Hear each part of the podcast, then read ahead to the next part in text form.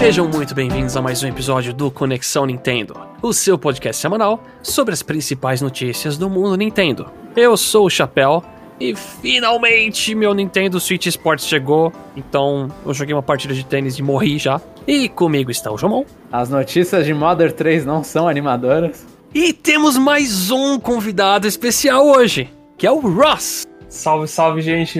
Já sou um velho conhecido da galera aí, mas bora tocar um papo bem bacana aí com vocês. Da nossa de- galera é eu e o Chapéu. Os ouvintes provavelmente não. Mas a gente comentou já de você, Ross. ah, que bom que tem introduçãozinha. Ross, ele faz lives no Twitch, no canal Ross Live Reverb. Você também consegue encontrar ele no Twitter, só que o Twitter dele é um pouquinho mais. É um pouquinho mais diferente lá. Mas fala pra gente, Ross. Comenta um pouquinho sobre suas streams aí e onde a gente pode te achar. Opa, obrigado aí. Então, é, eu faço live no Twitch de terça e sexta-feira. Joguinhos variados. Eu comecei fazendo livezinha de Switch, mas agora eu tô jogando mais joguinhos de PC mesmo. Tinha Pokémon É. Arceus numa época? aí Isso, também? isso. Eu, eu comecei jogando Arceus, depois fui jogar Kirby e agora eu tô jogando Lego Star Wars. Que não É tem. bem variado. É bem variado. Assim, eu tô com alguns jogos ainda em pauta mais pra, jo- mais pra frente. Esse fim, digamos assim, esse, esse próximo fim de semana eu vou fazer Stream-a-thon. Vou ficar 8 horas em live direto jogando. Então vai ser um, um desafio bacana. O final de semana que é o que a gente não vai ter lançado o episódio ou final de semana de que dia? Do Dia das Mães? Isso, isso. Mas vai ter o VOD lá pra quem quiser, para quem quiser assistir. É literalmente eu fazendo palhaçada e, e morrendo no jogo por tipo 8 horas seguidas. É tipo entretenimento gratuito, literalmente. e, no, e no Twitter a minha a minha arroba é f underline roser. Eu escrevo lá, eu subo lives por lá, eu dou alguns avisinhos da live lá. A maior parte são tweets pessoais, pensamentos, mas todos, todos os avisos de live, próximos joguetes, coisas, é tudo, é tudo lá. Futuramente eu penso em abrir um servidor de Discord e tal, porque aí fica tudo mais bem arrumadinho, bem mais. Bem Nem a mais gente pro- tem servidor Discord. bem mais, bem mais profissional e. Bem mais trabalhoso. Nossa, nossa, nem fala. Toda vez que eu penso, não, acabei de mexer na- nas coisas da live, eu falo, caramba, não mexi em nada nas coisas da live, tem muita coisa pra fazer ainda. Só que eu vou de pouco em pouco. Mas é isso aí, gente. Confiram as coisas do Ross, vai lá no Twitch dele, assista a maratona dele. E vamos para as notícias. O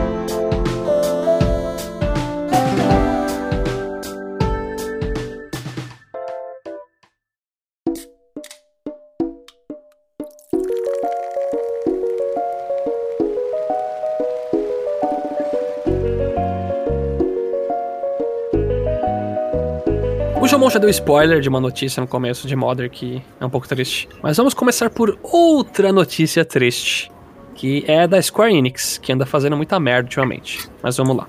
O grupo Embracer vai adquirir diversas franquias e estúdios da Square Enix. Vai adquirir o estúdio Crystal Dynamics, vai pegar o Square Enix Montreal, Eidos Montreal, e as IPs, algumas IPs vendidas serão Tomb Raider, Deus Ex, Thief e Legacy of Kain. O valor da compra saiu por 300 milhões de dólares e a declaração da Square diz que essa transação vai ajudar a empresa a lançar novos negócios junto a blockchain, IA e nuvem. Ou seja, tem coisa de NFT também no meio, né?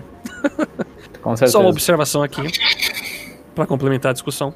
A Square ela teve um prejuízo de cerca de 200 milhões de dólares com os jogos do Avengers e Guardiões da Galáxia. É, é, é Square. Eu acho que a parte piada da É Square. a parte piadona disso daí. É parte complicado do falar de Square Enix. Como assim, Ross? Como assim? É complicado falar de Square Enix porque as decisões que eles tomaram nos últimos. Eu ia falar 10 anos, mas acho que 10 anos é muito. Acho que nos últimos 5, 6 anos é tudo decisão questionável. A começar principalmente por Marvel Avengers. É, eles tentaram fazer uma coisa mais, mais puxada pro ocidente, né? Eles compraram É um, puxadas é, é, é um live service que eles falaram que é o, que é o, que é o nome, assim, o nome É correto. o Game as a Service, né? Que É. você, você lança um pacote muito merda, né? Aí você vai fazendo atualizações. Nesse caso, eles tinham uma IP muito forte que é Marvel, então.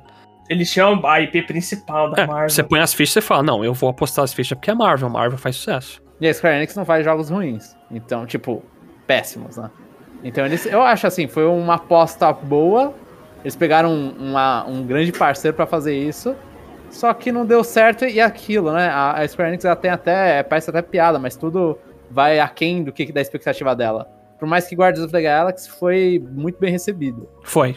É que ela coloca, ela coloca, digamos assim, metas, metas de lucro extremamente altas. Sim, sim. É, tipo, é, até, os, né, até os jogos, digamos assim, que seria de nicho dela, que seriam os RPGs orientais, ou os RPGs mais para público japonês, ela coloca umas metas muito altas. Muitos, muito altas. Assim, considerando só as metas dela, nenhum jogo ano passado bateu a meta. Nenhum jogo bateu a meta, porque as metas são extremamente altas. Todos os jogos têm que vender, tipo, 7, 8, 9, 10 milha. E é muita coisa. O Neo The World ficou, por é, exemplo, uns que... Bem Ele não teve... Outro jogo é que assim, aí, é, aí a gente entra naquele, naquele negócio, decisões erradas. É um jogo que tinha potencial, só que aí eu chego, eu chego e pergunto pra você, qual que foi o marketing que eles fizeram pro, pra cá, pro ocidente? Nulo. Quem jogou o jogo é aquele que já sabia que o jogo ia sair ou que já jogou o primeiro e tava na expectativa do segundo. Sim, sim. Então você não teve marketing, você não teve nada. E toda vez que os caras falam, ah, a gente, per a gente perdeu dinheiro com isso. Eu, o único jogo que eu vejo da Square tendo, tendo publicidade pra cá é Final Fantasy XVI. Nenhum outro jogo da Square eu consigo ver ter, tendo, tipo, publicidade pra cá. Ah, outro, uh, vai sair outras partes do Final Fantasy VII Remaster, né? Então acho que esses aí. Mas a é, franquia é, Final, Final Fantasy. É, então, Final Fantasy eles fazem uma publicidade ok. O, o, próprio Guardians of the Galaxy, eles fizeram aquela coisa, foi infelizmente foi a E3 inteira deles foi Guardians of the Galaxy, que, que eles se arrependeram agora, né? É que o jogo, o Guardiões da Galáxia, não é um jogo ruim. Sim. Não é, não é um jogo ruim, ele é um jogo muito bom. Só que ele, ele peca por falta de divulgação. Não, é, não, não ele não, já ficou marcado ruim por causa do Marvel Avengers, porque assim, Sim, sim. Eles separaram um bom tempo na E3, na última, né, que teve a apresentação, que ficou todo mundo. Ai, não vai embora desse Guardiões da Galáxia. Eu, eu fiquei assim, eu não tava aguentando. Porque a gente tava se baseando numa matéria anterior que é um lixo. O Marvel Avengers é um lixo. Eu não conheço acho que ninguém que gostou mesmo daquele jogo. Um amigo Sim. meu, ele comprou em pré-order, pagou 200 reais porque ele é fãzaço de Marvel. Então. Ele se, ele, se, ele se arrepende até hoje disso. Não, mas nem piada direito saiu. O máximo de piada que foi foi o Hulk agiota lá, que tinha uma skin dele, que ele tinha uma roupa de mafioso.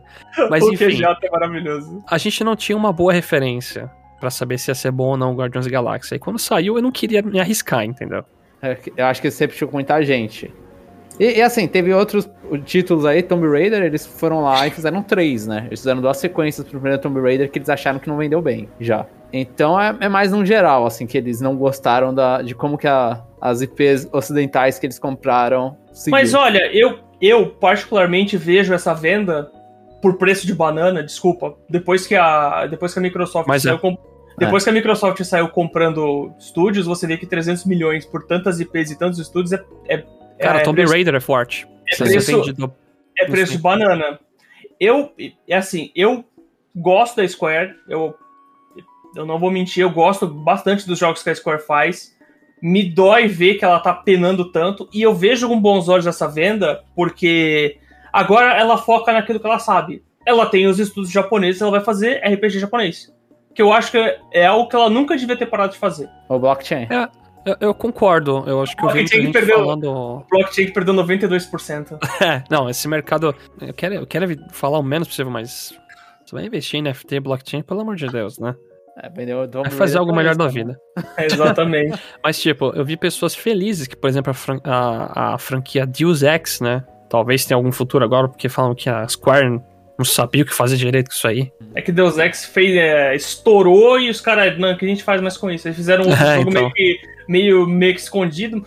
É que... Mas eu, eu quero entrar num, num ponto agora, essa coisa de NFT. Vocês possuem algum receio ou medo que, por exemplo, jogos que nem Final Fantasy XVI ou próximos Kingdom Hearts têm implementado funções de NFT e blockchain, porque isso está atrelado aos jogos. Eles comentaram que, ah, nós queremos novos novas maneiras de você ser dono de uma parte do jogo, algo do tipo. Vocês têm medo que isso aconteça, porque é, é uma coisa que tem a possibilidade. Infelizmente. Eu não acho que vai acontecer, não pelo menos nesses títulos grandes que você comentou. Eu acho que se eles forem tentar fazer alguma coisa, isso em geral, né? É, que eles, eles fazem, né? É o, é o play to gain, né? Que é um termo que usam pra esses jogos que você ganha dinheiro. Eu acho que eles fariam isso com uma IP menor, com um teste muito menor. Não chegar e falar, ah, Final Fantasy XVI é isso. Ah, Kingdom Hearts 4 é isso. Não, eu, isso eu, eu ainda acho que eles não são tão loucos assim. O Sora foi parar no mundo NFT, né? Nossa senhora, o Sora foi parar na blockchain. Eu compartilho da opinião do Jomon, eu acho que é assim, eles têm agora 300 milhões em caixa e tem três jogos que eles precisam entregar, que, que em teoria são os carros-chefes da empresa deles que é o Final Fantasy XVI, o Kingdom Hearts 4 e o Dragon Quest XII. Então eles têm que usar essa grana da melhor maneira possível.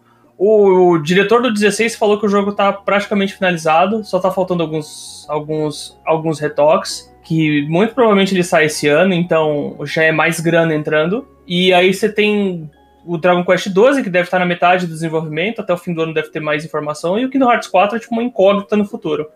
Mas nesses três jogos, eles acreditam que não entra, não coloca. Esses jogos tendem a vender muito bem, o que deve dar uma inflada no caixa deles.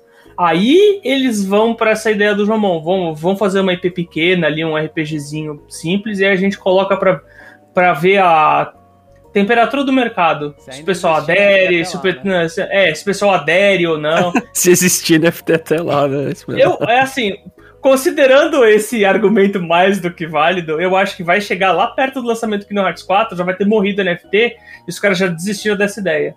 E sempre tem um dinheirinho agora, então, para fazer aqueles remake HD estranho. Sim, você tem o você tem o Dragon Quest 3, 3 2D lá, o 3 3. Ah, Live Alive, essas coisas aí que eles É, você tem, você tem é, jogos que, que dá para dar uma, uma inflada no, no capital da empresa. O que não dá é, é para continuar dispersando dinheiro. Por exemplo, aquele Balan ou Balan Wonderland, alguma coisa. Os caras investiram uma grana violenta, o jogo é horrível, o jogo não vendeu nada. Até pros padrões deles, que eu falei que o padrão é muito alto, vendeu nada. Então tem que parar de tomar decisão ruim. Agora tem grana em caixa, agora não pode tomar mais decisão ruim. Mas vão tomar. É. Aí é Square Enix. aí é, é, o, o, é um amigo meu, ele tem um, uma frase bem célebre pra esse tipo de coisa. É engravatado que nunca tocou num videogame, tomando decisão sobre videogame. É, eu acho justo, né? É um engravatado que nunca jogou videogame, que tá tomando umas decisões desse nível. Deve ser uns boomer lá que nunca pegou também no jogo dá nisso. uns boomer, tá? Passando para a próxima notícia, que é uma especulação. Importante frisar isso. Né? É importante frisar, é, porque até a gente estava tendendo a falar rumor, mas isso aqui não é rumor, é uma especulação mesmo. Porque o Jeff Grubb, que tem um canal no YouTube dele lá que fala de bastante coisa relacionada do mundo de jogos também, né? Ah, ele comentou em um podcast que ele acredita que a Nintendo vai lançar um pack duplo com Wind Waker e Twilight Princess HD no Switch. E aí ele comentou que acredita que o pack duplo lance em outubro, aí o remaster de Metroid Prime em novembro e Advance Wars One Plus 2 em dezembro. Que é o jogo que pode não vender, né? É o jogo amaldiçoado. Advance Wars carrega uma maldição inigualável. Não, assim, esse jogo tá, tá zoado. Mas o, o principal, os, os dois Zeldas, tanto o Joker quanto o Twilight, a gente já fez essa discussão algumas vezes no passado. É que se a gente fosse muito famoso, aí talvez tenha, tivesse virado notícia. A gente sabe? fosse especulação também. Né? É. Mas assim, é, é muito difícil. É um sonho mas eu não consigo chegar, por exemplo, para um executivo da Nintendo e falar, ó, vende dois juntos. Eles vão dar um soco na minha cara e falar, não, vai vender separado 60 dólares cada um. É, exatamente, eu não vejo os dois sendo um pacote assim, o Jeff Grubb pode ter falado, mas eu não vejo, por mais que tenha tido um remake dos dois na última geração, e ambos são remakes, né, reports, na verdade, eu não vejo eles, eles aparecendo juntos. Eu acho que dá para você guardar, justamente ainda mais com esse papo do Switch ser tá no metade da vida útil dele, então você tem mais um Zelda gordurinha ali para lançar quando você não tem nenhum outro Zelda para sair. Então acho que o Wind Waker e Twilight Princess ainda saem separados, por mais aí que especulações. O se em algum momento eles estavam no mesmo pacote, depois dessa notícia eles acabaram de passar a serra no meio, assim. então... E, é, assim, existe uma diferença entre o que eu quero e o que eu acho que vai acontecer. O que eu quero é exatamente isso. É um pacote com os dois juntos, porque aí você provavelmente tem o. Provavelmente não, você vai ter o, os principais Zelda assim pós 64, todos eles num aparelho só. Querendo e Aliás, não, você vai ter os principais 3D porque você tem o serviço do 64. Eu não lembro se tem uma, o Tem, Majora. Tem o Majora's e o Ocarina, sim. É, são Então, todos os 3D. São todos Você os vai, 3D. não, você tem todos os Zeldas 3D no mesmo aparelho e isso é muito grande. Não, tem rumor de serviço de Game Boy que vai ter Minish Cap também, então. Não, não, não, é do, não, é do não, é do, não, é dos 3D. Do, do- dos 3D. Você vai ter o Ocarina, você tem o Majora, você pode ter o Wind Waker e o Twilight Princess, o Skyward que saiu HD e o Bafinho Selvagem 1 e 2. Então você tem, tipo, você pode falar, você pode vender o seu aparelho como, ó, tá vendo Zelda, todos os 3D tem no mesmo aparelho. Se você comprar o aparelho e, lógico, dar a nossa fatia go- gostosa de grana, você pode jogar qualquer Zelda 3D que você quiser. Eu acho isso grande, mas acho que não vai acontecer, até porque de- das últimas decisões que a empresa tomou, é, é meio nítido que isso vai acontecer. Mas você acha que não vai acontecer agora os dois juntos ou você acha que não vai acontecer nunca? Eu acho que acontece, hum, depende muito da data que o Breath of the Wild 2 vai acabar saindo. Porque se for sair, por exemplo, no final do ano, é é que ele foi adiado pra 23. Ninguém sabe pra quando de 23. Uns falam que é no começo do ano pra ficar igual o primeiro, que o primeiro saiu em março. Então, isso. Outros falam que é no final do ano. Se for sair no final do ano, eles lançam um dos dois remake agora no final desse ano. Se for no começo de 23, esquece, é só lá pra frente. É, todo ano tá tendo coisa de Zelda, né? Eu lembro que o Jeff comentou sobre isso até. Se Sim. não é Zelda assim de franquia principal, pode ser um Hyrule Warriors Port do Wii U. É um remaster, um remake, né, do Link's Awakening. Port HD do Skyward. Eu... É que eles sempre, quando eles precisam, eles recorrem pra essas, pra essas fórmulas. É, tipo, eu- Zelda tá, tá anual. Zelda tá anual. um- Alguma coisa que, eu, que É, alguma falou. coisa, alguma coisa vai sair esse ano. Então, então, É, aí, então. aí você colocaria mesmo que vai sair em março, faz sentido soltar um em setembro. sentido porque sair você, não, alguma você, não, você não anunciou o de março. Então a galera vai lá, compra o de setembro ou de outubro, né? Se for na mesma E, não, e, e uma coisa não impede a outra. Pokémon saiu algo em novembro, que foi o, o, os remakes da quarta geração, e em, mar, em janeiro tava sendo outro. É que isso foi atípico, né? Aí, mas Total. sim, eu não acho que não impede, né? Assim, Sim. não é uma regra e também não é uma exceção. Então, é aquele negócio, não dá pra especular direito, ainda mais falando de Zelda, tipo, franquia grande que carrega console nas costas. Mas os três aqui concordam que é separado. Que o som Ah, isso sim. E Não, eu não como boa, e eu como boa pessoa vendida, vou lá, vou chegar com meus 60 dólares e falar, eu quero um Wind Waker HD, moça. Depois Side Princess. Nem fala, mas ó, não vai dar pra portar o, o Wind Waker HD, porque não vai ter as garrafinhas pra postar no Miiverse mais. Matou Pô, o eu, jogo. eu gostava, eu gostava das garrafinhas. Mas dá pra inventar um novo gimmick, cara. Você... Ou usar a mesma garrafinha. E- É, você usar. coloca um amiibo Não de garrafinha, nada, acabou. Um amiibo de garrafinha. O quê? O amiibo ganhou uma garrafa, é isso? É, exatamente, um amiibo de garrafinha. Eu compraria. Agora vem um combo de notícias do livro do Red Fizame. Saudades de falar dele. Saudades, Saudades. Mr. Body. My Body's Ready. O nome do livro dele é Disrupting the Game From the Bronx to the Top of Nintendo. E só me ajudem aqui que eu esqueci que disrupting significa em português. Disrupting. Algo como chacoalhar. Interrompendo, sei lá. Eu, É, eu então, assim. É algo que eu entendo sentido assim em inglês, mas não sei explicar, mas eu não, não tenho a palavra O específica. cara tá quebrando o jogo. É. O livro dele lançou e a gente vai discutir alguns trechos interessantes que a gente acabou sabendo, né? Através do livro. Não, o Red, a parte, Chapéu, o Red, o cara, ele tá brilhando, né? Recentemente, porque ele lançou o livro, agora liberou o momento dele de fazer propaganda. né? ah, Então ele entrevistas, não sei o quê. apareceu no podcast da IGN, no Nintendo Voice Chat, deu entrevista pra, pra, pra própria IGN também, inclusive. né? Tá Então- famosão. Como se ele não fosse famoso antes, Ah, né? não, não, não questão de ser famoso, mas agora ele chegou e falou, agora que saiu o livro, mano, e fora que ele ficou notícia a semana inteira por causa de todos os detalhes da galera lendo, ele chegou e falou, agora eu vou fazer o meu momento merchan. Vou, vou falar de tudo que aconteceu no Nintendo. Eu tenho que eu tenho que encher mais um pouco meu pé de meia, já que eu tô aposentado. Exatamente. Você é louco, não. Ele deve ter uma casa feita de Nintendo 3DS. Isso aí não precisa de mais dinheiro, não. A casa Tem o 3DS Galaxy, aquele que ele apresentou do nada uma vez O ainda. roxinho bonito, é. bonitão aquele lá, hein? Ó, o primeiro trecho é o seguinte: o primeiro tópico, né? O lançamento do Game Boy Micro foi forçado, entre aspas. Ah, ele comentou aqui que a Nintendo of America NOAA e o QG de Kyoto, né? Que é a Nintendo NCL, que é a Nintendo Co. Ltd. eles trabalhavam de formas isoladas. Tanto é que o Game Boy Micro foi lançado porque a divisão japonesa é, e os dois lados deveriam ter conversado mais sobre esse lançamento. E aí É, lançou na América. o- japonesa, né? É, aí eles poderiam ter combinado entre eles se lançava na América ou se realmente matava o projeto do Game Boy Micro. Enfim, ele. Esse foi o momento dele falar que chegavam hordas do Japão e eles meio que sabiam de última hora e tinham que obedecer.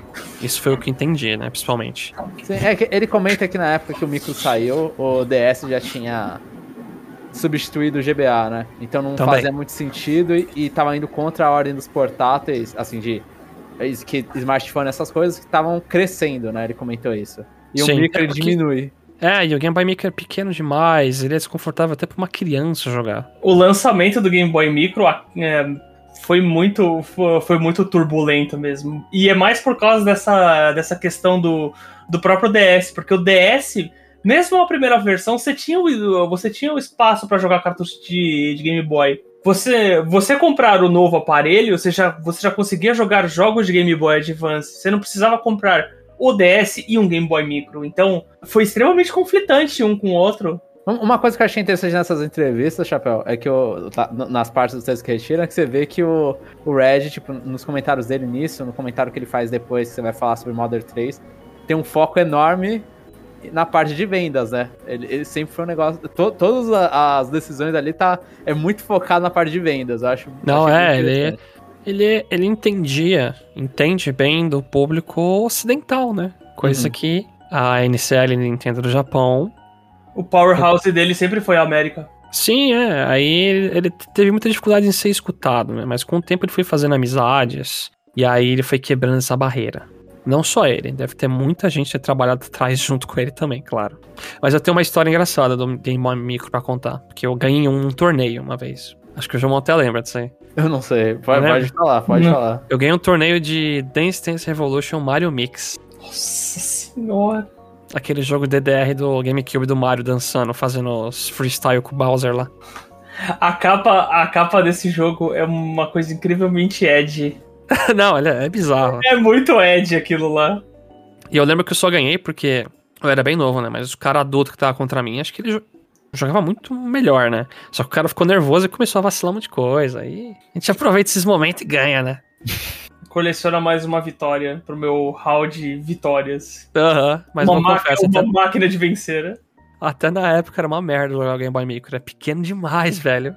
Ele caiu da minha mão e eu raramente. Eu cuido bem das minhas coisas, né?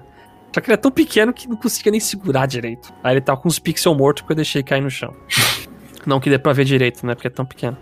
O segundo tópico das notícias do Red é que o Yata deu um conselho bem valioso pra ele, que ele fez questão né, de dar foco. Agora eu vou dar um quote aqui do, do que o Yata falou. Tem alguns cortezinhos no meio pra não ficar também um monólogo meu aqui. Mas ele disse o seguinte: Eu quero que você escute todos os nossos empregados. Quero que você entenda a perspectiva deles antes de empurrar as suas ideias. Você é muito energético, convincente, mas nunca estará sempre correto. Por favor, certifique-se de pensar nas perspectivas de outras pessoas. A lição de humildade com Iwata, né? É, se- o livro dele, o livro dele é inteiro isso. É aquele, é, é assim, você tinha, você tem a imagem dele como pessoa. Eu acho que ele nunca, nunca chegou a autorizar uma, uma, uma biografia dele. Então, o, o íntimo dele era, de, assim, trancado a sete chaves. E esse livro foi um- uma das poucas explanações dele a respeito de como que ele trabalhava e como que ele lidava com os funcionários. E é totalmente, totalmente nessa pegada. Esse livro você tá falando do, do Iwata. Iwata né? Esk. É, não o- do Red. Não, não, não, não, não do Red, tô falando do livro do Iwata Esk, que Uhum. saiu, acho que o ano passado, no, final, no finalzinho do ano passado. E ele explica bastante dessa dinâmica que ele sempre teve, tanto, tanto quando ele virou presidente, quando ele trabalhava na, na HAL. Porque a HAL tava muito mal das pernas, colocaram ele como presidente e falaram: "Ó, a gente vai ter que começar a lucrar. Aí ele começou a escutar funcionário aqui, funcionário ali. E aí teve um ponto, tanto que é um. Acho que é um dos marcos do livro dele, do. Do. Do. Iwata. do é, do Iwata, que ele fala: a gente tinha dois jogos pra lançar. Um jogo X e Kirby. E ele era a. a o peso de decisão. E ele falou: a gente vai lançar Kirby. Não preciso nem falar o que, que aconteceu depois. Mas o Kirby ele ajudou também, né? Então, Não tem- precisa, é, ele ajudou. Então, é, então Kirby daí derrotando do deuses filho. agora, né? Então, ele sempre teve esse, esse tato próximo dos funcionários. Por isso que todo mundo que trabalhou com ele tem um carinho imensurável por ele. Tanto como figura. como figura chefe mesmo. Quanto como, tipo, é, amigo, assim, que trabalha junto. O co-worker. ah, bacana. Eu, eu- eu- o Red comenta também, né, que foi criando essa amizade com ele. E esse conselho, eu não sei, assim, o Red realmente empalca essas coisas. Ele parece aquela pessoa bem energética, né, que chega e você vê o tamanho do cara na sua frente, ele fala um bagulho e você, beleza, eu aceito, né? Você vê ele segurando o DS, né? Com uma mão só. Uma mão dele parece um hambúrguer de tão grandes. Mas eu, eu, assim, é bacana escutar essas conversas entre eles. Os bastidores são mais interessantes. Acho que, acho que tem muita história de bastidor que é, te enriquece como pessoa, porque isso aí é uma lição que você acaba levando pra vida inteira. Que é uma baita lição essa daí. Ele tá até lucrando com essa lição aí, lançando um livro. A melhor- coisa que fazer com a lição. né? Exatamente. A gente lucra, lucra. Com qualquer coisa a gente tá vendendo. Próximo tópico que a gente vai falar do Red aqui é que ele foi muito contra o preço inicial de 250 dólares do 3DS, dizendo assim repetitivamente que deveria custar 200 dólares. E aí quando as vendas despencaram e teve aquele corte do 3DS, meio que no início, né, para 169 dólares, ele defendeu muito que fosse oferecido alguma coisa pros fãs fiéis assim, né, que virou o Ambassador Program, que deu 10 jogos de NES e 10 jogos de Game Boy. Outra coisa aqui que ele brigou bastante é, que teve muito esforço e discussão porque o esportes fosse lançado em bundle com o Wii, né, no ocidente. E aí o Iwata dizia que a Nintendo não entrega conteúdo precioso de graça. E o Miyamoto ele queria colocar o Wii Play ao invés de Wii Sports. Quando contrariado, o Miyamoto, ele ficou visivelmente triste. O pessoal até comenta que raramente, assim, são as ocasiões que você vê a tristeza estampada na cara do Miyamoto. E aí o Miyamoto disse pro pessoal né, da Nintendo of America o seguinte: Nenhum de vocês entende o desafio de se criar software que as pessoas amem jogar. Isso é algo que constantemente nos esforçamos por fazer. Nós não doamos nosso software. É um tapa no, no Red. Tapa, E- e de, assim- tá, o tapa de luva. O, o Red, eu tava ouvindo o podcast da IGN, inclusive. Inclusive, recomendo pra qualquer pessoa que consiga entender inglês, né? Pelo ouvido, sem problemas, dá uma ouvida lá no, no Nintendo Voice Chat da semana que eles entrevistaram o Red. Ele comentou que nessa, é, nessa hora, tipo, ele sabia que o Miyamoto tava mentindo. Porque ele tinha comprado um Super Nintendo com o Super Mario World. Então ele sabia que a Nintendo já tinha feito isso. E, e aí ele tá, continua insistindo. E aí ele falou que foi, foi, tipo, o Miyamoto não estar gostando, ele falou que é. É, é diminuir muito o que, que o Miyamoto achou. O Miyamoto tá odiando aquilo. E aí, Ou vai ver Japão o- aconteceu isso, né? No Ou Japão, vai ver que ele foi contrariado lá atrás do Super Nintendo também, e foi contrariado pela segunda vez, por isso que ele ficou extremamente chateado. Ma- Mas, mas no Japão o Sports ele foi vendido, o Jeff já tá falando isso aqui, separadamente, sim. E aí foi, foi teste o que, que aconteceu nos Estados Unidos, na América, É. Europa, e o que aconteceu no Japão com o Sports. No One to Switch eles ganharam, aparentemente, né? Sim, é, é, então, aí você tem uma discussão com o Anti-Switch e com, e com o Switch, que foi um console que vendeu muito, sem nenhum software incluso. É que se você for parar pra ver, foi um. ah, é que você não consegue mensurar o poder de uma decisão assim que você toma ela. Você só consegue ver depois de anos. Nintendo Switch Sports, ele só existe porque o pessoal pegou o Sports junto com o Wii, que veio junto, jogou, gostou e guarda com carinho no coração até hoje.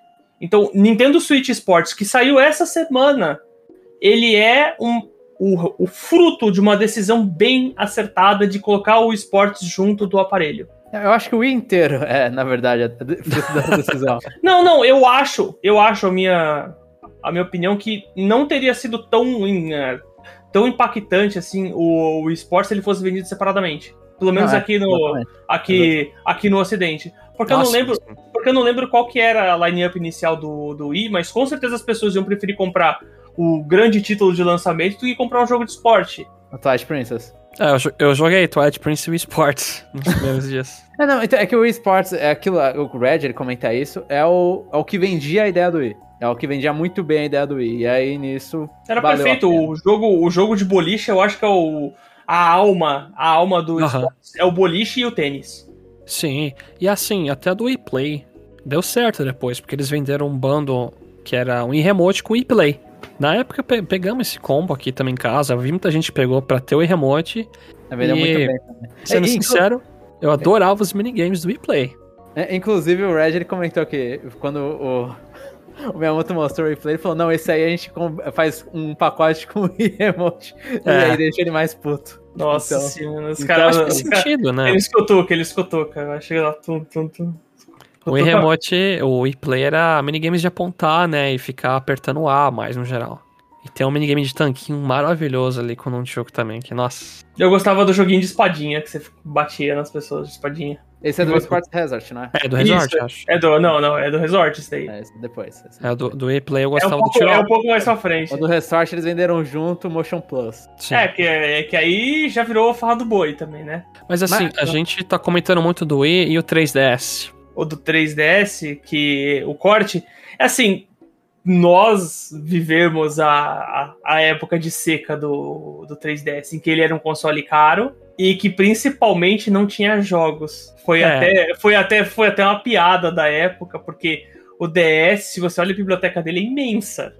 É imensa. Como que um sucessor, que ele tem esteticamente a mesma, a mesma forma, não tem jogo pra ele? E, e o pior, ele ainda é caro. Então, essa, essa situações drásticas pedem medidas drásticas. A situação dele era delicadíssima e drástica. Cortaram, tipo, fizeram o drástico, cortaram o preço e começaram a lançar jogo. Não vamos focar mais no 3D, vamos focar em jogo. Deu super certo. É que eu gostei muito do que o Red comentou sobre o, o programa do embaixador, né? Uhum. Eu mesmo, né? Consegui pegar os jogos. Ele comentou que os fãs, assim, que são fiéis à marca, eles foram em rede social falar bem, assim, falou, ó, eles estão dando compensando pra gente que comprou mais cedo. E eu vou ser sincero, pra mim valeu a pena, né, esse programa do embaixador. Porque colocou um monte de jogo de Game Boy assim, top. Top mesmo. Que nunca mais apareceu, né? Hã? Que nunca mais apareceu, inclusive. E né? ninguém mais apareceu. Tipo, eu conheci coisas de Fire Emblem ali com Sacred Stones. Rejoguei Metroid Fusion. Rejoguei Minish Cap.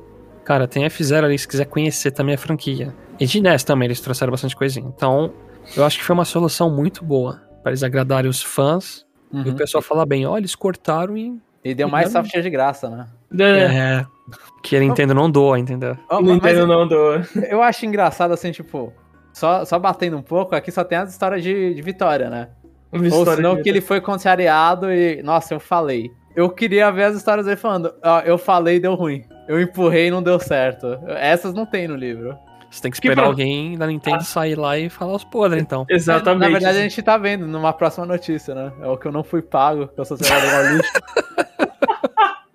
Essa é a notícia, então.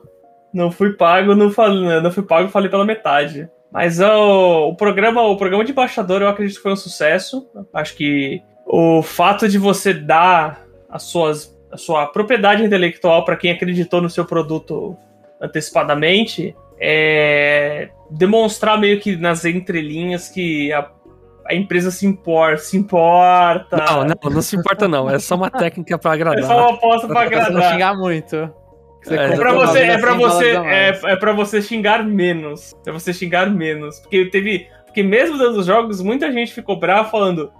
São, é, é só isso? Só velharia. Exatamente, é só jogos que eu acho ali da minha quitanda, venda de garagem por tipo 5 dólares. Ah, é, era isso mesmo. Aí volta a jogar suas cartinhas de AR Card lá do 3DS. Nossa senhora. Mas o programa eu acho que foi muito bom. Acho que foi uma maneira dos caras pelo menos pedir desculpa por ter dado essa pisada master na bola. Só que o não deu certo porque não fizeram isso. É, aí, aí é outros problemas, cara.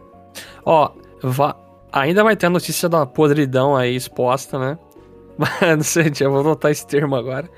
Mas antes dessa, tem outra coisa que o Red também tá envolvido, que ele comentou sobre, que é a parte do Modern 3. O Shinichi Kameoka, eu não sei se é assim, mas vai ficar. Que é o produtor do Modern 3. Tá aprovado, comentou- Chapéu, como você pronunciou. Hã? Tá aprovado como você pronunciou. Ó, Olha lá. Finalmente acertei. É, ele comentou em episódio do podcast da, do Kitchen Krista, que é um- a duplinha que saiu do Nintendo Minute lá. É, que é o Kitty Krista Podcast, acho que é o nome. Aham. É, ele falou que acredita que o melhor ponto que vende o Modern 3 é a escrita do Shigesato Itoi. que é deve ter sido o cara que fez o roteiro do jogo, né? As conversas, os personagens. É, é, o, é o diretor tudo do jogo. É que ele, ele tipo, a história do, do Shigesato Toi é que ele, ele jogou Dragon Quest, se não me falha 2, mas jogou Dragon Quest, gostou do negócio quando ele tava num, no hospital, e aí ele foi lá e fez Earthbound Mother. Ele, ele falou com a Nintendo, ele falou, oh, eu tenho ideia aí de um jogo, eu quero fazer, eu posso? E aí as falaram assim, ah, cola aí, vamos conversar sobre isso. E, a, e, acho que foi principalmente o Iwata que teve bastante desse papo com ele. E, e aí nisso ele fez a, a série Mother. Só que o cara ele é conhecido no Japão por ser escritor, outras coisas. Uhum. Não é, ele, ele é de outras mídias e ele veio pra, pra Earthbound. Por isso Earthbound tem um texto tão estranhozinho. Porque uhum. o cara ele manjava já, ele não é um aleatório que começou a escrever. Então, aí o, o Camel que ele comentou que o maior desafio é traduzir a escrita desse cara sem perder o charme. Porque. E é por isso que tá demorando para considerar um lançamento internacional do jogo. E aí, só para fechar essa notícia, um, um bônus em áudio do livro do Red. É, ele comenta dizendo que o Earthbound de Super Nintendo não ter vendido muito bem fez com que a localização também não virasse prioridade. Ele até comenta que é real isso aqui. Aqui no ocidente a propaganda do, do Earthbound era tipo, esse jogo é, esse jogo é um lixo, esse jogo fede, sabe? É, é você lembra por quê, Chapéu? E Ross? Não. Porque tem a revista que você riscava o, aquele bicho lá que era uma lama lá e o negócio fedia também. Isso. Você acha que ele, eu acho que ele era vômito, na verdade. É, não, que, que lixo de marketing. lixo. A gente começou falando de marketing lixo da Square Enix e parece que não tá muito longe das outras empresas, né? Não, esse do Earthbound, cara, até eu gosto de ver aqueles vídeos daquele Angry Video Game Nerd, né? E aí tem um episódio que ele faz de Earthbound e ele não jogou na época, porque ele viu a propaganda, ele achou um lixo, e aí ele rejogou no vídeo e fala: Gente, esse jogo é maravilhoso, por que, que na época era um lixo a propaganda? É que as propagandas dos jogos dos anos 90 eram totalmente estranhas. Se você pega hoje as propagandas, nem você entende. É que, é que esse é especialmente estranho. Ah, cara, uma, uma propaganda é tipo. Você fazer os caras com metralhadora matando alienígena, um negócio totalmente clichê. É, não, era, era, era, era, tipo releitura de filme famoso de policial durão. Pô, os do Game Boy era isso. Mas assim, esse é, especial, é especialmente lixo. Mas agora, Jomon, vai lá. Dá, dá sua oh, opinião sobre.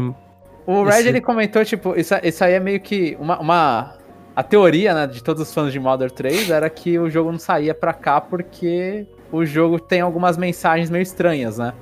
E acho que a Bloomberg, inclusive, ela fez uma entrevista especificamente com o Red e perguntou: foi a, o conteúdo do jogo afetou ele não sair? E o Red ele comentou: não, nunca o conteúdo afetou. O que que afetou foi só que o jogo não ia, a gente não tinha prioridade no marketing dele, né? A prioridade nas vendas dele, a gente achava que não ia vender, então isso, ele nunca foi prioridade nem pro Japão para trazer e nem pra gente para puxar. E aí ele comentou que se acontecesse alguma coisa com o Mother 3, alguma chance, foi na época que teve o Earthbound Beginnings no Wii U, mas o Wii U não fez sucesso. E o Iwata faleceu, e o Iwata que tava empurrando bastante o, o o Mother pra cá. Então, depois disso, aí meio que o assunto morreu de trazer qualquer coisa. Esfriou de vez. E ele não sabe mais nada, né? Ele já saiu há algum tempo da Nintendo, ele não sabe mais nada. Ele falou, não, não, não tenho nenhuma informação. Ah, ele comentou, não, não sei se tá pra sair isso aí, vai que, né? Ele só tá é. dando a opinião dele recente. Sim. É legal ver isso, porque é aquela coisa, você não. Agora não coloco mais a culpa na, na, no conteúdo de Modern 3, né, na, nas partes que, que atualmente, sinceramente, ainda eu acho que são partes complicadas pra se trazer. Mas eu não vou colocar mais culpa nisso, agora só vou colocar. É, o jogo não. Ninguém acreditou nele que ele ia vender, porque o primeiro não vendeu. Ou o segundo, no caso. Então é só tristeza, chapéu. Só tristeza, Ross. É complicado. dá pra sentir, dá pra sentir na voz dele que o cara tá emocionalmente abalado. Ele tá visivelmente triste que nem o Miyamoto. Saiu negado lá. Modern 2, que é o. Que é o, o Earthbound. O Do Super Nintendo. Ocidental, ocidental. É, acho que desde o começo foi conturbado, porque eles trouxeram o 2, não era nem o primeiro. Eles trouxeram, tipo, o segundo jogo. O marketing foi, foi horrível. Quem, gost, né, quem gostava, ainda gosta, ou aprendeu a gostar, foi quem pegou e jogou. Porque o jogo, ele é muito bom. Então é, tem, é um cult, né? É, então tem, é, é, assim, você tem essa barreira, que, que é uma barreira facilmente que você pode passar dela, ou uma barreira transposta, você consegue passar dela. Só que agora precisa ver se as pessoas de hoje conseguem ter esse esse esse peito, porque nada impede de você falar, a gente vai relançar o Beginnings, que é o, que é o Modern original, o Modern 2, e, va e vamos trazer o Modern 3. Pode Mas fazer. que os dois primeiros Pode fazer. já estão lá no Virtual Pode. Console. É, eles pode- vão. É, eles trouxeram ser até recente, fizeram até o showzinho lá, né? Pode fazer Modern- bundle, pode fazer um monte de coisa. Agora Modern depende 3 de tem que doação. vir com a propaganda do Toby Fox. O Toby Fox tem que aparecer o tempo inteiro e falar: Ah, Undertale, é isso aqui. Tem que associar completamente o nome. Nossa, aí vai vender pra caramba. O isso que a. Nintendo nunca fará. Assim, o que eu- a Nintendo nunca Ah, o, o Toby Fox já foi na casa de Sakurai, então. Eu ia falar, eu ia falar isso agora. O Toby Fox já foi jogar Smash com Sakurai. É um Ele passo fez ali. até a música no Pokémon Sword and Shield, ele tá com o pezinho lá, né? É, mas nunca, ah, nunca vão atrelar. eh, Tipo, eu duvido que a Nintendo atrele uma marca dela a qualquer outra coisa de fora, sabe? Fora do controle dela. Ah, sim. entendo. Isso não, ela não, não vai tentar falar, fazer a propaganda. F- é, Undertale, Undertale. Não, não vai tentar fazer isso. Deveria. Deveria, mas não faz, né? E chegamos na parte podre. A gente falou de um monte de coisa aí, bonitinha do lado do Red. É, a notícia é que a IGN soltou um artigo comentando sobre os problemas de terceirizados né, na Nintendo of America sendo maltratados. Maltratados no sentido de trabalharem bastante com promessas que serão efetivadas, vão gerar um. Acho que é Red Badge, né? Que é o termo. É, é Blue Badge ou Red Badge, assim, é a. a o, Aham. o- insígnia vermelha e insígnia azul. E aí, diversos benefícios, por exemplo, coisas. Desde coisas simples até um pouco mais, né, chatas. Por exemplo, ah, o cara quer participar de uma confraternização lá. Ah, não pode. Ah, é, o pessoa... Red Badge é o, o- Assim, pelo que eu entendi, o Blue Badge é o terceirizado. O terceirizado. E o O Red, Badge é, é o. o funcionário da Nintendo mesmo. é o é. funcionário da Nintendo Exatamente. que o pessoal fazendo pesquisa aí é aquela coisa. Eles não demitem muito, mas eles não contratam muito. Mas aí a diferença é, é do dia pra noite. O pessoal que é É, eu- terceirizado não pode utilizar benefícios gerais de acessar, tipo, um campo de futebol. Se a pessoa, tipo, um parente morre e ela se afasta por um dias, e aí se passa um dia mais do afastado, o pessoal questiona. Se você vai faltar um dia, você tem que explicar muito bem por que, que você vai faltar, etc, etc. É, assim, tipo, eu, eu não sei. Eu, eu- quando eu trabalhei em uma empresa maior, terceirizado também. Você vê, assim, tipo, você, você percebe É que terceirizado não é uma. A mesma coisa de uma- uma- um trabalhador normal da empresa, né? Um trabalhador contratado É da um empresa. mundo à parte ser terceirizado. É. Exatamente. Então, É, a- assim, é, é normal, só que a galera fala, ó, na Nintendo também, a Nintendo não é um sonho, não. Os caras prometem. assim, Exatamente. Os caras... Não, não é nem prometer, né? Os caras deixam entender que você pode, se você trabalhar muito, você vai ser efetivado. Eu acho que, inclusive, na, na entrevista da, da higiene, né, na- no, no- no grande texto da higiene, eles comentam que quando o Wii tava bombando, tinha contratação. O que, que aconteceu foi depois do Wii do DS, depois de 2009, que aí as contratações caíram. Tipo, basicamente não é, ninguém ia ser contratado, que era Blue Badge. Aham. Mas assim, é, problemas que, por exemplo, a higiene entrevistou uma pessoa, né, que trabalhou acho que cerca de 10 anos lá. A pessoa era muito fã. Eu não sei se eles estão usando um, um nome original, verdadeiro da pessoa. Provavelmente não. É, provavelmente. não. Provavelmente não Proteger. sofrer represália. Mas assim, a pessoa diz que trabalhou 10 anos, é super fã de Zelda, jogou todos. Nossa, que legal trabalhar na Nintendo. Só que só depois de 10 anos saindo, ela percebeu que, nossa, era um lixo. É, assim, a pessoa disse isso. É, ela usou o na termo real, Death né? Planet, que é o planeta da. planeta, tipo, um negócio morto. Ela só percebeu que tava nisso depois saiu. Uhum. E aí, só adicionando essa notícia, a parte que o Red comentou em entrevista ao IGN, ele falou que enquanto ele trabalhava lá, ele não via esse tipo de coisa. Mas, com certeza, tinha e ainda tem. Eu Sim. acredite, eu acredite se quiser esse daí. Eu não tem como. é, você tem que ser muito inocente pra acreditar. Isso aí é, é ele mantendo a boa relação. Ele não pode. Chegar Ele e pode. meter o pé na porta. É, queimar a empresa. Ele até pode, mas ele vai perder tantas relações e tanta coisa. Porque o mundo corporativo se blinda desse jeito, infelizmente. É, são pessoas bem conhecidas protegendo umas às outras, né? Nesse tipo de coisa. Uhum. Eu, por exemplo, já fui terceirizado em empresa e. Cara, a- a- o tratamento é evidente, assim. Só de você estar com um crachá com uma cor diferente, as pessoas vão olhar pra você e te olhar meio torto, não fala direito com você. Você não tem os direitos, né? Exatamente. Não tem. E aí, a higiene comenta, né? Entrevistou uma advogada trabalhista dos Estados Unidos que comenta que a moda das empresas é você contratar terceirizado, porque você evita ficar pagando muito benefício. Você evita que eles se juntem, né? E querem força. Sindicato. lutar contra vamos isso. É porque é assim.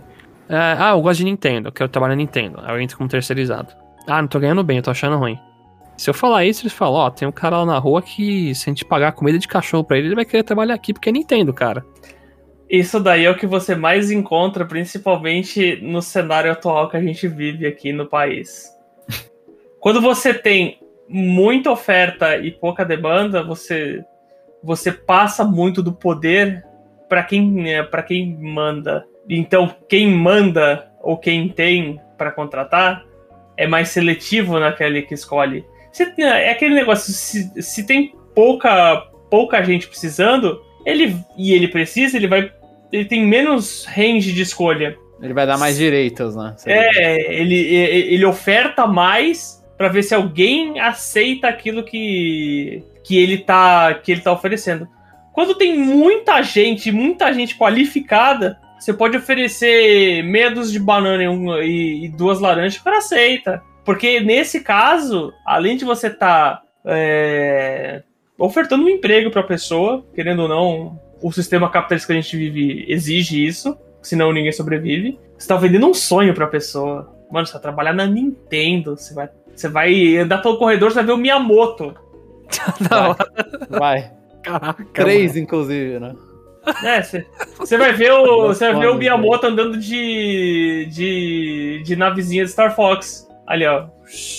Então, você vende um sonho pra pessoa. Você pode oferecer condições horríveis, mas você tá vendendo um sonho pra pessoa.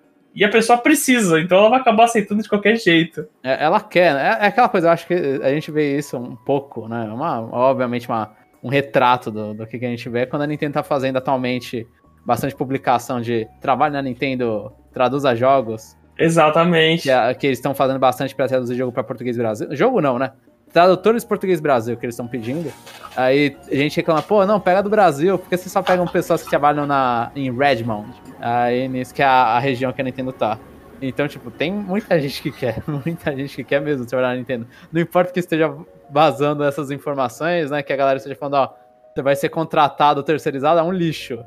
E se você, você for parar pra ver, você for, se você for parar pra ver, é uma pessoa para um departamento inteiro de tradução. Ou seja, se você por um acaso for aprovado, você é o único tradutor para português Brasil, independente de quantos projetos que eles tenham em mente para querer traduzir. ah, mas são pode... várias. Não, eles são vários que eles fazem isso. São, acho que não é uma pessoa, mas é. Não, não, não. Para não, é... não, para português Brasil, acho que tem duas pessoas, duas ou três pessoas recente, né? É assim, teve uma, aí acho que no, na metade do ano passado em, abriu de novo, não sei se abriu de novo ou se abriu uma segunda vaga, e uhum. agora recentemente teve mais uma pessoa. Ou seja, ou é uma pessoa que já né, que ou é um cargo que já passou três pessoas, ou são três vagas. Das então, que a gente conhece que eles abriram assim. É.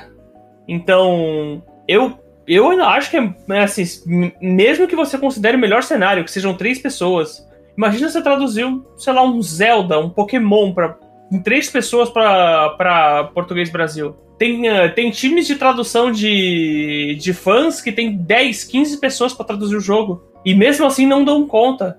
E às vezes fica aquela coisa, né, a tradução. É, tipo, tipo, imagina três pessoas. Então, meio que, na, meio que nas entrelinhas fica, fica meio evidente todo esse, esse a sobrecarga, né? A sobrecarga em cima do funcionário. É, acho que um resumo aqui é muito que a gente comentou também. Quando veio o Daniel aqui no podcast, a gente comentou hoje uma notícia de um cara também que tava até processando, né, a Nintendo junto com a.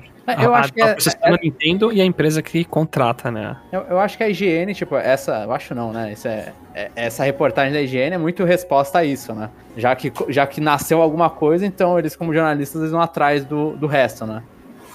E isso é para lembrar que Nintendo não é só flores, é uma empresa como as outras. E esperamos que a situação melhore, só isso, né? Porque se o pessoal ficar.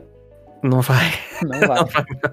Você sabe que. Todo mundo sabe que não vai. Não vai, não vai. É incrível. Olha, eu ainda. Eu gostaria que tivesse uma reviravolta grande com sindicatos, sabe? É assim, é, é, tem exemplos bons e exemplos ruins. Quando o exemplo é bom, todo mundo elogia. Quando o exemplo é ruim, obviamente todo mundo vai bater. Na pandemia, acho que a empresa mais compreensiva com os funcionários foi a Nintendo. Porque desde o começo ela colocou todo mundo em casa, ela deu condições para o home office, Colocou É. só os caras que é Red Badge, né? Os terceirizados não Aí, Não, aí, entre, entre linhas, entre. É o que tá. Tipo, entre linhas é ali. Mas, pelo que foi passado pelos próprios devs, assim, desde o começo eles deram todo o suporte pra pessoa ir pra casa, trabalhar de casa. Eu, eu não sei até onde que isso é uma cultura que tem tanto nos Estados Unidos quanto, quanto no Japão. Eu não sei se é uma cultura a- a- adotada. Se não é uma cultura adotada, ganha ainda mais peso, porque os caras simplesmente adotaram porque precisaram adotar. Não reduziram benefícios, não reduziram em nada salário, e os caras estavam trabalhando de casa. É uma ótima atitude, merece palmas, porque não foi toda empresa que, que fez isso. Teve empresa que segurou funcionário trabalhando presencial até o último dia que pôde. E desde o primeiro dia que pôde retornar, retornou para o escritório. Então é uma atitude louvável num período crítico da humanidade. Eu, não- eu, eu, não, eu sou da seguinte opinião que eu não ia bater palma, não. Eu ia falar que. é, Eu botar É uma faixa enorme falando, não fez mais que obrigação. Não fez mais que bem. obrigação. Não, E é- é- ainda fechou o estúdio deles lá. a- Considerando que tem pessoas que fazem o bare minimum, que, que vão pro bare minimum, que é tipo, ah, a gente só tá te liberando pra, se- né, pra trabalhar em casa porque a gente tá sendo obrigado. No primeiro dia que você puder voltar, você volta. E isso aí é, é canalice total. Mas é aquele famoso que a gente falou, necessidade. Não fez mais que obrigação, Não desculpa, Ross. mais- Ah, Esse também não consigo bater palma, não, Ross. Não é- então não é deixa pra quieto. Não, é que eu eu não consigo. Eu. É que você sabe muito bem que tem empresas que, tipo, Não, não sim. ligam. A, a gente Não. sabe, mas só que uma empresa ser ruim não significa que a que fez o mínimo é boa, entendeu? É que eu não sei se tem. ou- É, é que assim, de cabeça eu não lembro se tem outras empresas que simplesmente ignoraram e falaram: não, os funcionários vão continuar trabalhando presencial no, no- escritório para desenvolver jogo. Acho Assim, que quase ca- todos os terceiros dessas empresas ficaram nessa, se bobear. De, é, é, de cabeça, de cabeça eu não sei se teve alguma empresa. Eu acredito que a Ubisoft fez isso. Principalmente da, da Ubisoft da França, se não me engano. Se a notícia é ruim da Ubisoft, eu acredito na hora, não verifico Eu, nem a eu, fonte. eu não coloco minha mão no fogo por nada, mas se o tá falando, tamo aí. Se é a Ubisoft, eu coloco minha mão no fogo assim e falo, não, pode Ah, pôr o corpo inteiro. mano. É, com o frio que tá fazendo, fica até quentinho. Não confio na Ubisoft, não. Vamos lá. Vamos pra notícia lá do Feliz da Nintendo agora. Vamos falar né, da parte que a gente Da gosta. parte que a gente. Você vai falar Pode que a gente gosta. É, teve um novo trailer em japonês de Mario Strikers Battle League. Temos mais detalhes de gameplay. Por exemplo, você consegue empurrar o seu parceiro pra frente para ele ganhar um boost e correr mais. É, tem especiais que causam efeito no adversário, que nem a Peach dá um chute lá rosa que faz um coração e quem é pego fica travado e apaixonado lá. Eles mostraram, eles mostraram também quão importantes são as barras de status no jogo, que é bem interessante. Se você tem muita defesa, por exemplo, e alguém vai te dar uma investida, você não sai voando que nem papel, né? Você fica meio que travado na frente da pessoa. Mostrar a diferença de velocidade, customização de estádio, que acho que, a- como tá em japonês, é para mim foi difícil entender, né? Eu não entendi nada, eu só tive que me basear na parte visual. Então eu entendi que você pode customizar tipo o seu estádio, que seria a sua casa, né? Aí quando você vai desafiar alguém, junta aquelas duas metades e é um time contra o outro e você tem o seu estádio que acho que é a sua cara. Ó, Chapéu, eu não vou mentir. Alguém me chamou enquanto eu tava assistindo esse trailer e eu só vi a primeira parte que você comentou, que é do, do time, Team Tackle, né? Que eles colocaram o nome. Que é o que você empurrou o seu amiguinho pra ele ganhar um boostzinho. O resto eu não vi. Então o resto eu tô, tô com novidades aqui com você. É, o resto aqui não teve Daisy também ainda. É, eu fiquei procurando a Daisy e também não, não encontrei a Daisy. Se, se eu te falar que eu não cheguei a ver esse trailer. É, a gente Eu, tem eu nem que- julgo, eu vou ser sincero, porque tá em japonês. Eu, eu, eu fui ver assim, com a pulga orelha, pensando, putz, eu não, eu não gosto de noticiar uma coisa que eu não entendi tudo, né? Sim. E aí eu não queria ficar caçando miúdo de gente traduzindo e falando se falou tal coisa. Eu queria me basear só no que eu vi. Mas a Nintendo of America não soltou um trailer traduzido a tempo dessa notícia, então. Até coloca-se um disclaimer, até o momento do fechamento desse vídeo não foi divulgado o vídeo em inglês do, do não, não jogo. foi. Mas eu gostei das técnicas que mostraram. Eu achei extremamente roubado até, né? Quando o seu, o carinha do seu time tá indo correr pra fazer gol, você dá lá um chute nele, ele voa mais pra frente ainda, sabe? É, sim, porra, eu, eu achei isso bem, bem bizarro, assim, o, assim, o que eu joguei do de GameCube e de Wii, que foi considerável, já era meio, meio festa de todo mundo enquanto todo mundo, né? Agora que você dá um boost no seu amigo ainda, você dá o efeito negativo provavelmente no seu adversário, você vai empurrar ele lá pra grade, e você vai lá e joga o seu amigo pra frente, não tem motivo pra ser não andado no X pra frente, né? Machando o X pra frente. É, é Mas bem- eu tô gostando do que eu tô vendo. Eu só tô com receio de virar, tipo, o Mario, Mario. Mario Tennis Aces. Não, o Mario Tennis mesmo. O Mario Golf eu acho que implementou bem umas coisas. O Mario Tennis Aces, por exemplo, às vezes eu tenho preguiça de botar o jogo pra jogar com o pessoal, porque tem técnica pra você dar dodge, pra você fazer especial, pra defender com a raquete, não sei o que. Aí dá vontade de botar o jogo e colocar um modo normal, simples, sem especial, e falar, gente, é só bater na bola e pronto. Sim. Eu tenho medo do Mario Strikers se tornar um jogo que toda vez que eu for jogar vai ser um tutorial que eu vou ter que rever pra reaprender, não sei o quê. E mostrar pros seus amigos que vão começar a jogar, olha, ó como que funciona isso. É, Então, eu acho que ele já perde isso só pelos status. Sinceramente, ele já, também. já fica uma coisa mais difícil de você conseguir fazer um party mode e falar, ó, vamos lá, gente, vamos jogar isso aqui. É complicado quando você. Quando, é assim, você tem que inovar o seu jogo, mas ao mesmo tempo que você tem que deixar ele simples, porque senão. Senão fica nesse mesmo estado que o Chapéu falou. É muito complexo, você perde a vontade de, de colocar ele pra, pra galera jogar. Smash Bros. você coloca, liga, dá um controle na mão de cada um, ó, pega, pega o seu boneco e bate no boneco do amigo. Acabou. Ah, não, terror. É um terror explicar Smash pra quem nunca jogou antes. Eu já fiz isso inúmeras vezes na minha vida. Já fiz inúmeras vezes. E ainda faço quando vem gente jogar, às vezes, em casa, né? Ah, mas assim, o conceito dele é isso, tipo, ah, pega o seu boneco, você, um botão bate, o outro usa especial. E você tem que jogar o seu amigo fora da tela. É a simples. pessoa não vai se achar na tela, ela corre, cai e fala, é, como é que eu ataco os outros? Aí é engraçado porque ela foi burra. não, aí, aí ele culpa isso, aí ele culpa a inteligência da pessoa. Mas é, eu tenho receio de ficar muito técnico o jogo. Ao invés de ser uma experiência tipo Mario, é, Mario Tennis 64, que é toma o controle, você aperta o A ou o B ou os dois juntos só pra fazer um- uns negocinhos lá. Aí você fala, ah, tem um B e depois o A, tem um A depois o B. Aí, aí Tem. Combinhos aí que você faz. Tem. Mas, e só, como a gente tá no, indo pro mês, né? A gente tá no início do mês anterior de lançamento desse jogo. Então eu vou sempre entrar em questionamento aqui se eles não vão colocar a Daisy porque eles não querem fazer a animação dela com, a- com o dedão dela na bunda dela pra fazer o. Não, eu acho que ela ou é material pra apresentar logo antes de lançar, ou o DLC. update que eles já vão falar que vai ter. Vai lançar o jogo, eles vão falar, ó, próximo, primeira wave de personagens, a de update vai ter Daisy, ah, aí vai ter uma roupa de equipamento X e um estádio X. Bowser Jr. indo com o carrinho. Ah, a é, gente- A gente tá numa sempre época tem, que, sempre tem, sempre tem. A gente tá numa época que a Daisy é o personagem DLC e a Rosalina tá dentro do jogo. Eu gosto da Rosalina, mas eu fico triste pela Daisy. A Você- vingança pelo a vingança do Aluigi que não tava no Mario Kart 3DS. O Aloyd, caramba. Ele tá no jogo, né? Sim, sim. O Aluigi tá.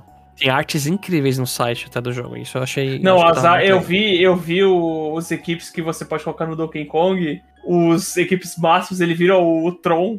É muito louco. ó. Ele tem, tipo, essa- ele, tem, ele tem um óculos que é tipo o óculos do, do Cíclope dos X-Men. Falei, nossa, ficou. É, o Bowser também, ele ficou. Oh, e, a- e nice. essa skin do Yoshi, ele tem asas meio que cibernéticas na- Caramba. nas costas dele. É da hora. Interessante. Interessante. É que as artes do Mario Striker sempre foi um negócio da hora. Ah, É um show à parte pra mim. Agora, se vai valer 60 dólares, é outros 500. Não, ah, esse jogo pra mim já vale, já. Tem que entrar na Só coleção. dele existir. Só dele existir Só- já vale. Não, só do fato deles trouxerem a. deles terem trazido a franquia de volta já. 60 dólares, pronto.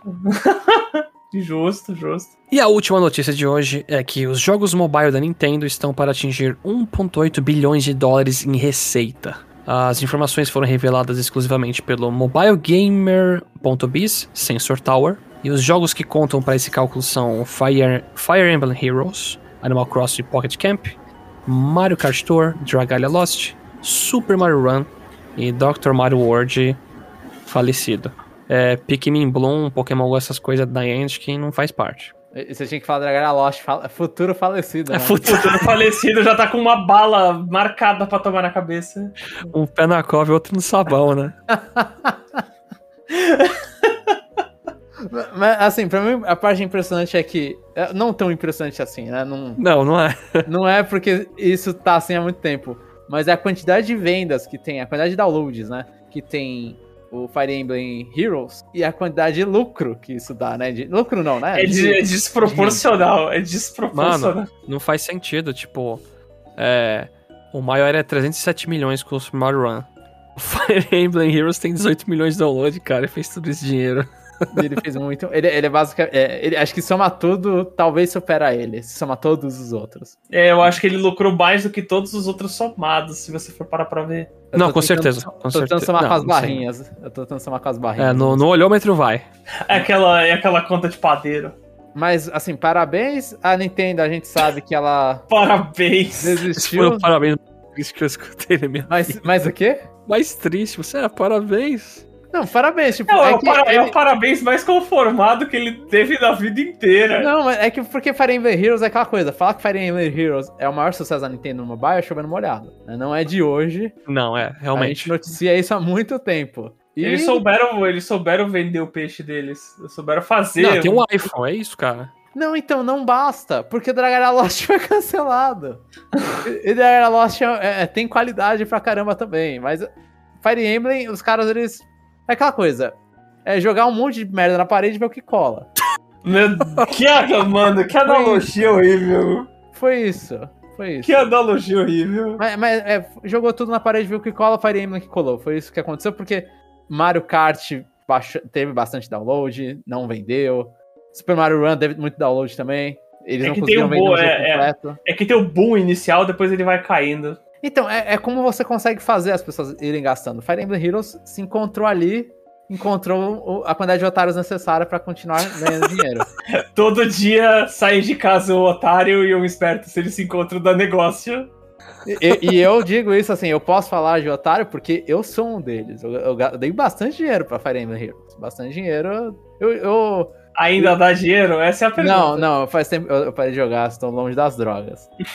Mas aqui tem duas pessoas que gastaram dinheiro com Fire Emblem Heroes. Eu não vou citar quem, mas não é o Chapéu. Ih! Então, Fire Emblem Heroes conquistou pessoas. Mas é impressionante. Eu ainda fico impressionado com isso. Eu ainda fico impressionado com isso. E que a Nintendo fechou, ela não vai. Eu não sei, ela vai tentar. Vocês acham que ela tenta ainda alguma coisa em mobile? O jogo do Kirby nunca vai acontecer que eu e o Jeff chutamos várias vezes. Se você considerar que ela colocou as franquias mais lucrativas dela no mobile e só, e só a que menos a galera esperava foi pra frente, eu acho que ela não tenta mais, não. Ela colocou. É que assim, Pokémon. Ela, ela colocou Pokémon, que tem o Pokémon GO, só que o lucro é dividido entre a. A Niantic e ela. É, é que todo Pokémon não considera da Nintendo aí, porque É. vai pra Pokémon Company, né? Não, mas por exemplo, o Pikmin Bloom, até pela Niantic tá meio zoado o negócio lá, pelo É que eu que- vi. É que todo mundo fica no mesmo balaio ali, então. Se você tem Pokémon, você tem dois, três Marios. Você teve o Mario. do- Você o Mario Run, Dr. Mario e Mario Kart. E o Pikmin, e o Pikmin Bloom. O Dragalha Lost não é nada tem- grande. É, é, o Dragalha O Pikmin O não Dra- é uma grande franquia da Nintendo. tá lá no balaio. O Dragalha eles tentaram emplacar. Eu achava que o Dragalha ia tão pra frente que ia virar franquia de mesa, cara. Meu sonho, meu sonho, ver o Ó. Elden no, Elden no Smash. Não, e e eu, eu vou, vou criticar aqui o Ross, desculpa, Ross, mas Ah, falar que eles tentaram emplacar Dragon Lost é uma mentira. Porque o jogo não sai em vários mercados, inclusive no brasileiro ele nunca saiu Eu oficialmente. tive que baixar na ilegalidade aqui. Sim, e- e- eles não. A eu não sei o que aconteceu ali, que ele quis que saísse morto. Ele já saiu na cova, já. Eu acho que na Europa ele não lançou. Na maioria dos lugares da Europa, na maioria dos países da Europa, Dragon Lost não foi oficialmente lançado. Então as pessoas tinham que baixar a versão americana. A Nintendo Mano, foi, é- foi É cuzona. decisão, é decisão errada atrás. É o que eu falei, é o engravatado que nunca jogou videogame atrás de uma mesa tomando decisão sobre videogame. Tem, tem cheiro de decisão na Nintendo. Porque, mano, você não entende umas decisão, cara. Você, você olha às vezes e Ah, fala, a gente mano, entende com no que, futuro a merda que deu. com, que, com que embasamento os caras tomam umas decisão dessa? Aí você vai Ah, olhar é os executivos, né, é todos os cara? caras de 70 anos que nunca tocaram num controle na vida. Mas Ah. Animal Cro- e Animal Crossing também teve E Animal seu, Crossing também. seu bonzinho, que é, um- é uma franquia Assim. maior que Pikmin. Do meu ponto de vista, é, essas experiências, a maioria delas não chega nem próximo a uma experiência de um jogo principal no console. Mario Kart, eu prefiro mil vezes jogar o Mario Kart que eu mais odeio que é o do Super Nintendo, porque o Tour eu não consigo jogar. Super Mario Run, prefiro mil vezes botar um New Super Mario Bros. qualquer do Wii, DS e jogar.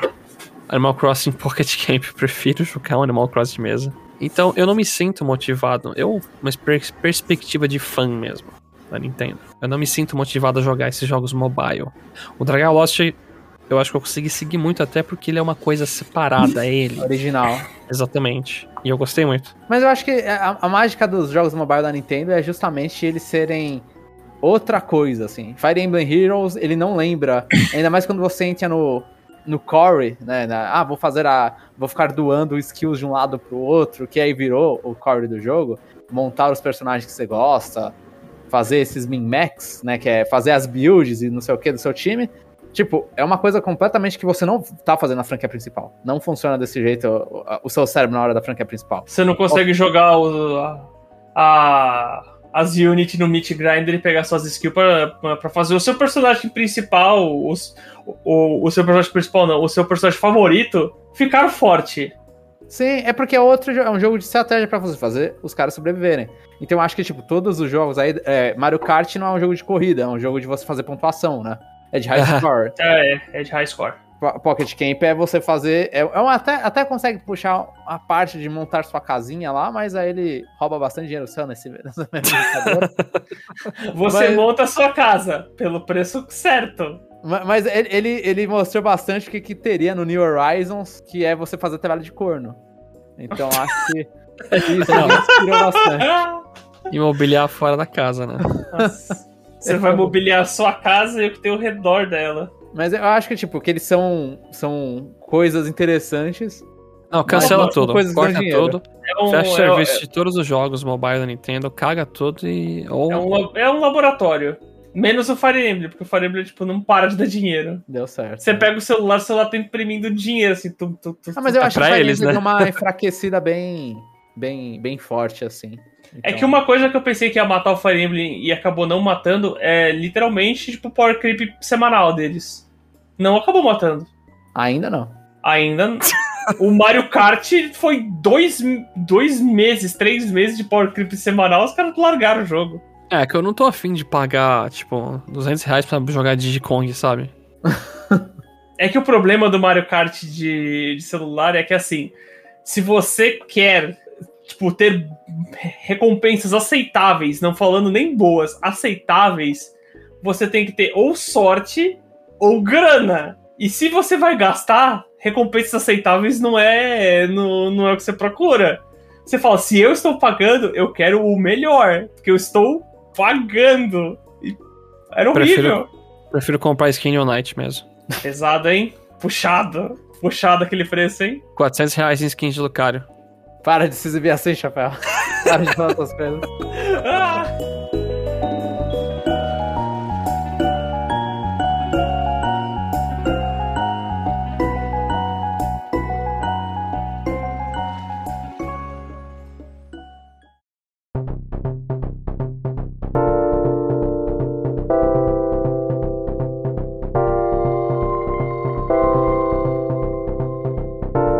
Estamos chegando ao final de mais um episódio. Esperamos que vocês tenham gostado bastante do que a gente conversou aqui. Novamente, Ross, fala pro pessoal aí onde que eles podem te encontrar pra assistir suas lives, Fala, gente. joguinhos. Opa. Na Twitch, no canalzinho roxo, é Ross Live Reverb. Pode ir lá, twitch.tv barra Ross Live Reverb. Você, você acha meu canal. E no Twitter é F underline Ross R. No momento eu tô com o avatarzinho do, do Sora, do Kingdom Hearts 4, mas eu troco de avatar como eu troco de meia, então. eu Só prefiro. roupa. Eu prefiro. É é, mostrar pela arroba, Rosa. é mais fácil, é mais fácil colocar pela, pela arroba.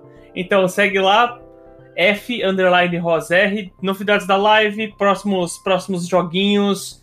Às vezes eu faço umas enquetes perguntando o que o pessoal achou de tal jogo, se prefere X jogo ou Y jogo. Então, tudo, tudo, tudo relacionado à live no Twitter sai primeiro. Nice. E a gente agradece bastante aí por separar esse tempo pra participar com a gente aqui e escutar as nossas bosta. Que isso, foi um prazer. Eu, eu já escutava o podcast de vocês há muito tempo e eu sempre, eu sempre rachava de dar risada na segunda-feira indo pro serviço. Eu já tá acostumado com as bostas que a gente fala. É, então eu pensei que ele ia falar, escutar umas bostas de vocês na vida real, então. Né, você tá lá, você tá lá no, no ônibus, do nada tem uma pedrada no seu ouvido com o fone, né? Eu tenho uns avisos também importantes aqui. Primeiro é. Importantes é ótimo. É, Eu, eu acho importante. Não, são importantes. É que é engraçado você adicionar como importantes. Ah, eu acho, pô. Primeiro, é, para quem quer encontrar a gente, a gente tem o nosso site www.conexãonintendo.com.br. Entra lá, você consegue acessar o episódio e comentar, que depois a gente lê no parte 2 os seus comentários. Pode procurar Conexão Nintendo no Spotify, iTunes, seu agregador de podcast preferido, etc. Temos um canal no YouTube. A gente posta portes com portes. Tô, Porte no podcast, é isso? É, a gente vai fazer, vou portar em HD o podcast pro YouTube. Caramba, 4K, 4K HD o negócio. Não, mas eu posto cortes do. A gente posta cortes com câmera lá. E eu posto uns conteúdo merda às vezes. Pra você ver que a nossa cara não parece com a nossa voz. Não. Sua voz de locutor de, de, de telejornal, você vai ver o cara tem. Três anos. o cara é o Shed, né? é. Mas o anúncio que eu queria fazer é que o parte 2 vai mudar. Ele vai ter uma estrutura diferente. O Jeff vai apresentar esse parte 2. Ele vai estar de volta. de férias, gente. Ele vai voltar, é, ele vai estar de férias. E. Escutem. Escutem Sim. o parte 2. Confiram lá que vai estar diferente a carinha dele e vai ser bem bacana. É isso, pessoal. E nos vemos no próximo episódio. Esse final deve estar bizarro, mas fala pessoal. Aqui é o Chapéu do Futuro que pela primeira vez está colocando aqui uma edição posterior ao episódio, mas eu tô aqui só para falar que infelizmente no parte 2 nós tivemos problemas com a gravação. Uh, o backup do backup não funcionou e aí a gente não vai conseguir ler os comentários dessa semana. A gente vai adiar para ler no próximo parte 2, tudo bem? A gente agradece muito a paciência de vocês e, novamente falando, nos vemos no próximo episódio.